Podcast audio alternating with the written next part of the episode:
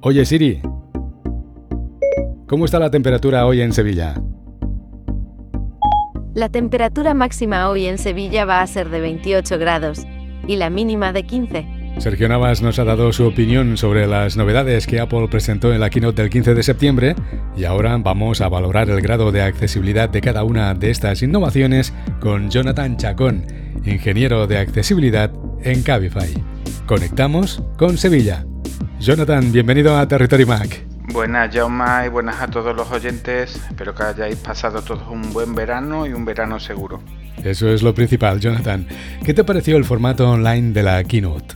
Pues personalmente a mí la, la keynote en diferido, por decirlo de alguna manera, me gustó muchísimo, sobre todo por la posibilidad de mejoras de accesibilidad que pudimos disfrutar, porque los usuarios de dispositivos Apple, bien sea un Apple TV o un iPad o un iPhone o incluso en el Mac, podíamos a través de la aplicación TV elegir subtítulos en castellano y el audio en inglés con audiodescripción para ciegos. Entonces, eh, una persona con discapacidad visual o que no supiese inglés podía seguir el evento perfectamente. Para mí ha sido todo un plus. Seguro que Apple tomará buena nota. Jonathan, ¿qué destacarías de los nuevos Apple Watch Series 6 y del Apple Watch SE en el ámbito de la accesibilidad? Pues los nuevos Apple Watch, tanto el Serie 6 como el Serie SE, o por llamarlo de alguna manera, eh, las mejoras de accesibilidad vienen de la mano del aumento de la sensórica que incorporan, tanto el osímetro como eh, acelerómetros mucho más precisos. Y la otra parte de la mejora en accesibilidad es el tema del machine learning que han hecho para la interpretación de los movimientos, desde detectar que te estás lavando los dientes a que te estás lavando la mano, si estás bailando o si estás haciendo un tipo de ejercicio. Eh, nos quedamos con esta parte, digamos, pública, pero detrás de eso hay un potencial brutal para que la gente que necesita características de accesibilidad se beneficie podemos imaginar que no muy tarde lleguen a aplicaciones o perfiles de Machine Learning para el Apple Watch para detectar si una persona ciega está utilizando un bastón o si una persona con ataques epilépticos o con Parkinson está empezando un proceso de movimiento espasmódico o por ejemplo personas con silla de ruedas o muletas o algún tipo de producto de apoyo físico están realizando un movimiento y detectarlo el Apple Watch adaptando su, su mm, interpretación de ejercicio o incluso interpretando si va por un sitio a una velocidad determinada. Las posibilidades son infinitas y gracias a estas mejoras que vienen muy de la mano de los nuevos procesadores, ahora sí es posible. Estos procesadores que también tienen una mejora eh, en consumo energético brutal que les permite hacer un seguimiento mucho más exhaustivo de parámetros biométricos que ya iban siguiendo como eh, las pulsaciones cardíacas, eh, ahora también el nivel de oxígeno en sangre con el osímetro, el seguimiento del sueño, mucho más atento que no el sistema que se seguía antes, que era cada media hora o cada 20 minutos. Ahora, como el consumo energético es menor porque el procesador está muchísimo más optimizado y más potente, el seguimiento es mucho más exhaustivo. Entonces, eh, momentos de accidente como caídas y demás ahora serán mucho más fiables, que ya lo son de por sí en las series 5 y series 4, pero ahora tendrán una eficacia mayor. Jonathan, todo esto trabaja en iOS 14. Y antes de entrar en antena me decías que hay mejoras importantes en iOS 14 en el dominio del aprendizaje automático. Claro, todas estas mejoras vienen por iOS 14 porque el Apple Watch sigue dependiendo de un iPhone para apoyarse en muchas tareas. Y una de las tareas que más ha eh, aumentado su eficacia y su precisión es el Machine Learning, inteligencia artificial, y en iOS 14 eh, ha sido brutal el uso del Machine Learning para multitud de cosas, tanto que incluso Los productos de apoyo como VoiceOver, el lector de pantalla, el Zoom, el magnificador e incluso las voces se han beneficiado de mejoras del uso de Machine Learning. Por poner algunos ejemplos, en VoiceOver, en iOS 14, hay dos nuevas funciones muy, muy, muy interesantes que utilizan la inteligencia artificial de forma casi exhaustiva. Una de ellas es la interpretación de imágenes. No solo leer el texto que haya en una imagen, sino interpretar las imágenes, que ya en iOS 12 y 13 aparecían, pero en iOS 14 es mucho más eficaz y lo más importante es automática. Yo, por ejemplo, puedo navegar por la aplicación oficial de Twitter y cuando llega un tweet donde hay una imagen, utilizando VoiceOver, me notifica que hay una imagen emitiendo un pitido sin interrumpir la voz y si quiero, eh, personalizando uno de los gestos de VoiceOver, que podemos personalizar los gestos desde iOS 13, asocio a este nuevo gesto al comando de interprétame la imagen. VoiceOver automáticamente localiza dónde está la imagen, la interpreta de forma local la parte de detección de textos y lo que puede interpretar de forma local lo va a hacer y lo que no va a apoyarse un poco en la nube, la nube de Apple, que recordemos que Apple a nivel de privacidad y demás es más que solvente, no tenemos ningún tipo de preocupación en ese aspecto. Y vamos a recibir, por desgracia por ahora solo en inglés, una interpretación del contenido de la imagen. ¿Y el texto? El texto sí lo recibiremos en castellano, pero por ejemplo una imagen nos puede decir eh, jardín con un árbol y dos personas eh, adultas. Eso lo recibiríamos en inglés. Y llega a estar tan integrado en el sistema que incluso podemos explorar iconos como el de geoposicionamiento que tenemos en la barra del sistema, donde el reloj, podemos interpretar eh, con VoiceOver qué hay dentro de ese icono. O sea, aquellas personas ciegas que tenían curiosidad por saber cómo eran ciertos iconos, ahora lo pueden conocer. Está bien. También en el tema de Machine Learning está el tema de la reinterpretación de la inversión de color inteligente, que gracias al Machine Learning, la inversión de color, en vez de poner los colores claros como oscuros, los oscuros como claros y viceversa, había un espacio de conflicto que eran los, los colores intermedios, los grisáceos, los pasteles mate, los colores intermedios. Con la inversión de color inteligente y gracias al Machine Learning se consigue un nivel de contraste más apropiado para una interpretación visual para aquellas personas con baja visión que puedan disfrutar de esta inversión de color de forma más apropiada o más eficaz. También el tema de la personalización en eh, atributos de accesibilidad eh, se ha visto beneficiado del Machine Learning, ya que el, productos de apoyo como el barredor o el Assistive Touch y demás van aprendiendo con el uso cómo usa el dispositivo el usuario y van acomodando velocidades de reacción, también van acomodando a cada aplicación cómo se utiliza. Por ejemplo, VoiceOver tú puedes personalizar que ciertas aplicaciones desactivar las funciones de interpretación de imágenes o de texto. Y volviendo a VoiceOver, eh, una de las funciones más interesantes es la interpretación de toda la pantalla para detectar no imágenes sino controles. Es muy habitual, por desgracia, que desarrolladores, en lugar de utilizar controles del estándar de las librerías de Apple que son accesibles, eh, utilicen imágenes con aspecto de esos controles. Os voy a poner un ejemplo. La aplicación Radar COVID, por ejemplo, del Gobierno de España, a nivel de programación está muy bien, pero a nivel de interfaz accesible, las primeras versiones eran muy decepcionantes. Y una de las barreras era, en lugar de utilizar un checkbox, una casilla de verificación, utilizaban una imagen con aspecto de checkbox. ¿Qué pasa? Que hasta iOS 14 un ciego no podría reaccionar de ninguna forma y tenía que esperar a que el desarrollador eh, solucionase el problema de accesibilidad. Con esta nueva funcionalidad de interpretación de toda la pantalla con VoiceOver, VoiceOver detectará esa imagen como una casilla de verificación y el usuario podrá reaccionar en consecuencia, haciendo un clic o un doble clic y VoiceOver seguirá interpretando la imagen a ver si sufre cambio para intentar determinar qué estado tiene ese checkbox. Es una solución muy inteligente. Hasta ese nivel hemos llegado para que cuando un desarrollador cometa errores, la inteligencia artificial intente aportar soluciones. El corazón de los relojes inteligentes Apple Watch es U8 7.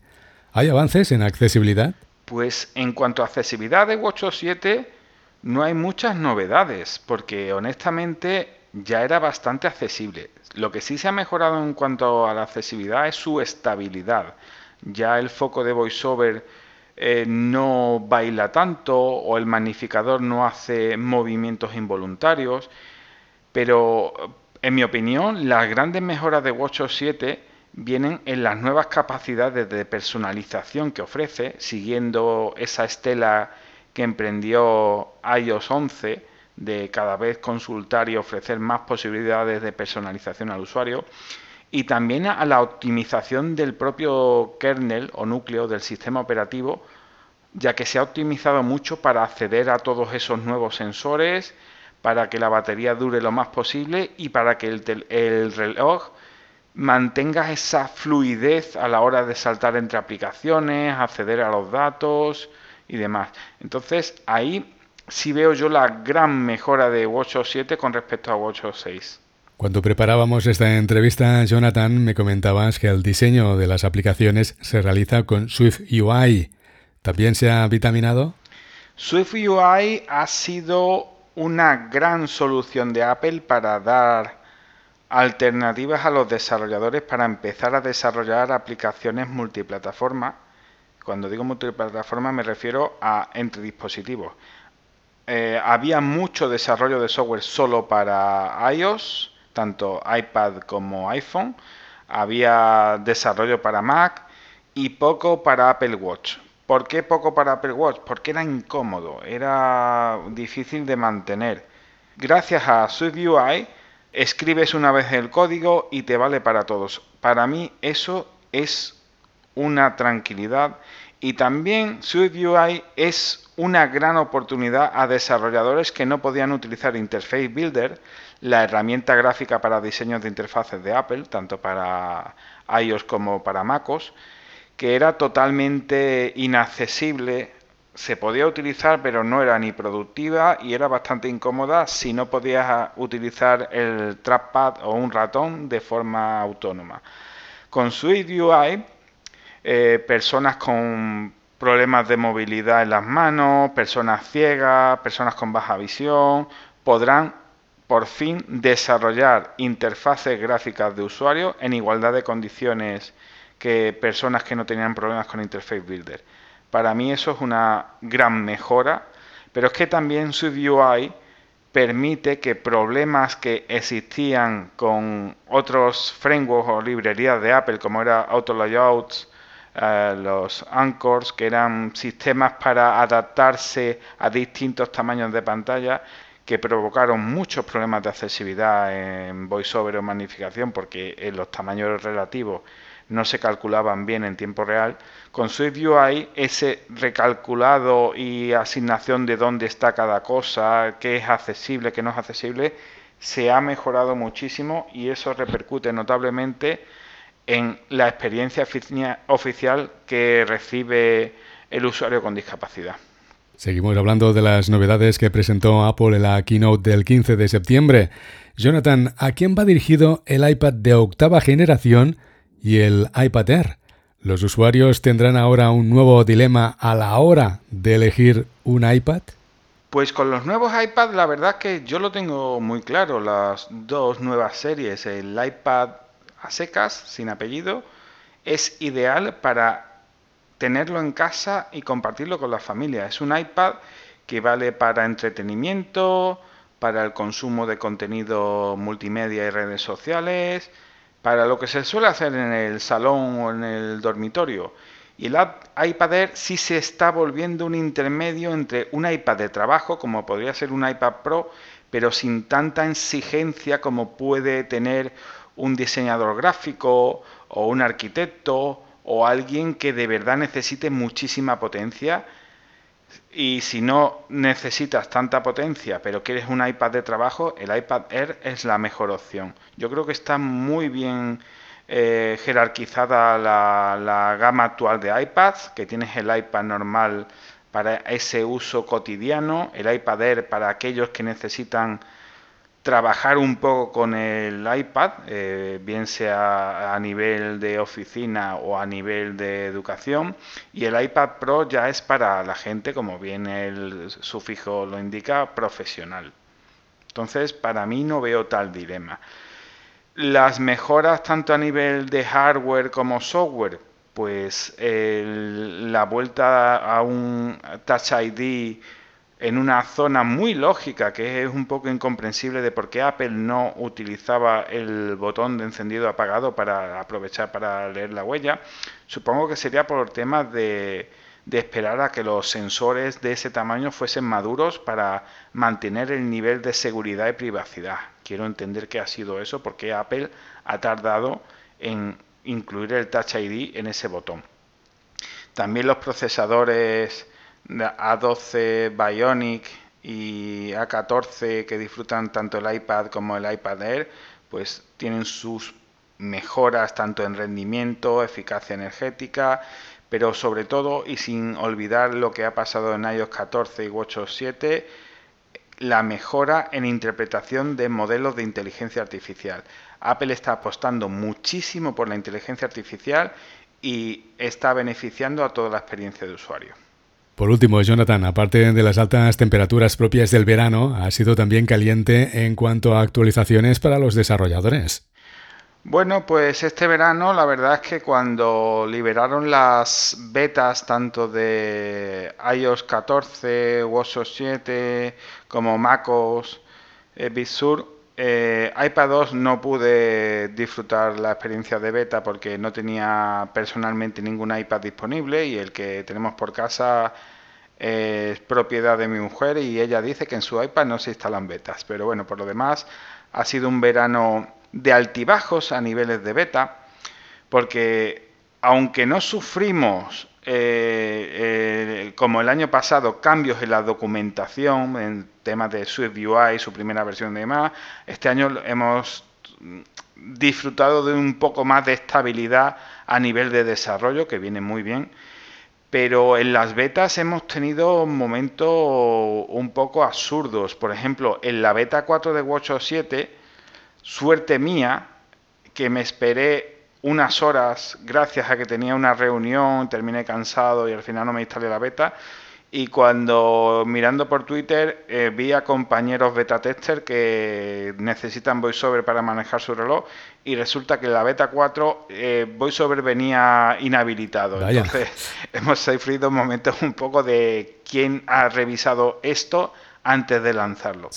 Y es un problema que pensábamos que ya Apple lo había superado porque el año pasado y otras versiones anteriores lo hemos sufrido, pero todavía ahí está la sombra de que no todo se revisa del todo y es una cosa que la gente tiene que tener clara, que las betas públicas no significa que sean betas estables, 100% funcionables, 100% eficaces y 100% optimizadas. Claro. La primera beta pública de iOS 14 la gente se quejó muchísimo del consumo de batería, pero es que la gente no sabe que en las betas lo más habitual es que todas las funciones de gestión estén activadas.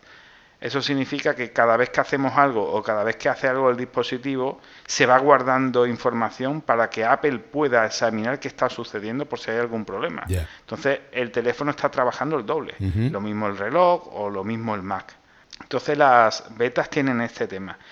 Recordemos también para aquellos nuevos eh, usuarios de iOS 14 o de macOS Big Sur cuando eh, sea eh, publicado o de WatchOS 7 que los primeros días de una nueva versión de, muchos cambios, el dispositivo va a consumir más batería de lo habitual. Que no, no os sorprendáis o asustéis si vuestro teléfono por la mañana está al 100% y a mitad de la mañana está al 70 o 75%. Es habitual porque aunque la instalación termine en esos 20 minutos que suele tardar, el sistema tiene que ir aprovechando huecos de uso del dispositivo para terminar de hacer la actualización modernizar recursos, optimizar cosas, consultar el uso que se le ha dado al dispositivo de los registros de Machine Learning que hay, muchas operaciones y entonces eso requiere un consumo energético mayor porque el procesador está ahí funcionando con todos los núcleos y haciendo sus cosas. Entonces, tranquilidad en ese aspecto.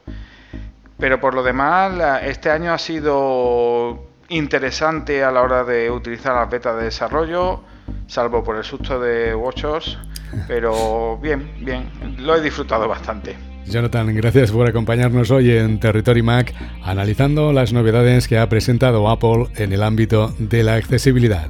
Nada, un placer en participar y gracias por la invitación y recordarles a todos los oyentes que si quieren saber más sobre accesibilidad o sobre mí, me pueden encontrar en www.programaraciegas.net o en www.tiflosaccessiblesoftware.com.